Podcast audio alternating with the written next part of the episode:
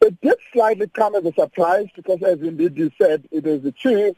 But how uh, the Senegalese uh, Professor Bathily was uh, perhaps eclipsed by by by Moussa Faki Mahamat of Chad uh, might have to do with the perceptions of Senegal as being too linked to France that uh, giving uh, the Senegalese an opportunity would be to give France um, France's Françafrique policy a greater say on the African continent, and therefore it looks like the Francophone then switched their support uh, towards uh, Moussa uh, Muhammad, who is known, and of course his country is also known, for being a lot, a lot more uh, Pan-Africanist, a lot more uh, committed to the African agenda uh, than, uh, than, than the other candidates would have been.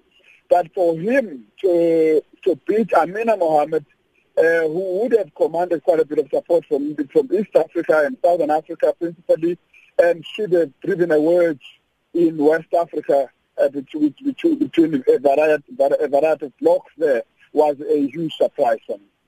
And what would be the first order of business, would you think, uh, for the new uh, arrival? I think it's a, it's a number of things. Uh, one very critical one is to firm up the foundations for the implementation uh, of the uh, of, of, of, of, the of the Agenda 2063, which is the current development vision uh, for the for the continent.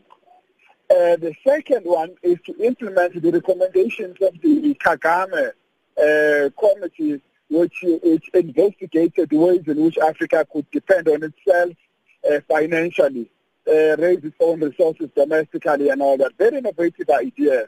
It seems to me the third one is to guide the process of thinking through how the continent responds to dramatically changing geopolitics in the world with the rise of, uh, of the right wing in, in, in, the global north and the global north that is dividing uh, quite significantly with Trump on one side and and and, and uh, Prime Minister May and, and others who are continuing uh, with the with the with the old idea of a liberal uh, liberal uh, global order. Uh, so he has to with how Africa takes advantage of this uh, this shift uh, because there are threats in them, but there are also opportunities. So, speaking of those geopolitical shifts, uh, also noteworthy is the readmission of Morocco, who found themselves for decades on the African periphery. But then we saw, uh, you know, in the last couple of years, uh, Morocco's relations with the EU becoming more strained and uh, them making overtures to be accepted back into the AU fold. And now they've been readmitted. What do you make of that? Not much. We've known that uh, now for about two years that Morocco has been working to return itself in, into the African fold. Remember, it was never expelled, but it had withdrawn itself of its own, its own volition over the difficult matter of the Sahrawi Republic, the status of the Sahrawi Republic. Now that they decided they want to go back, because I think they realize that it is difficult for any country to survive in the current geopolitical environment uh, without belonging to some bloc. No individual country, even the biggest country, uh, Trump will realize, can really get its way, advance its interests, advance its values and principles uh, without working with others. It's just the nature of the world as it is today.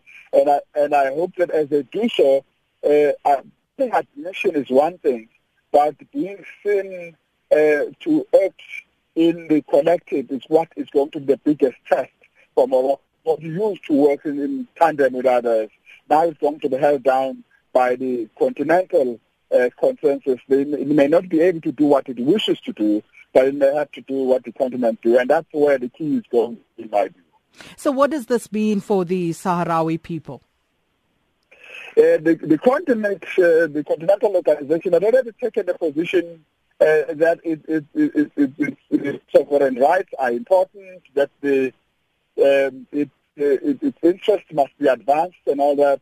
Uh, obviously, signing up to the Constitutive Act of the African Union, uh, Morocco binds itself to the principles that drive the African Union, which is sovereign equality of all states.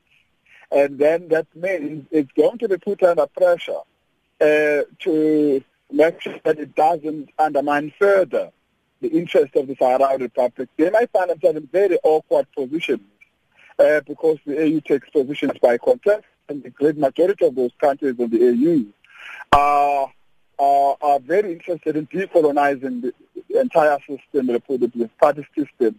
And, and um, uh, Morocco's position in, in Sahrawi Republic is, is a form of occupation, it's a perpetuation of the old colonial order. Well, uh, Dr. Zondi, thank you so much for speaking to us about that. Uh, that was uh, Dr. Siphamandla Zondi.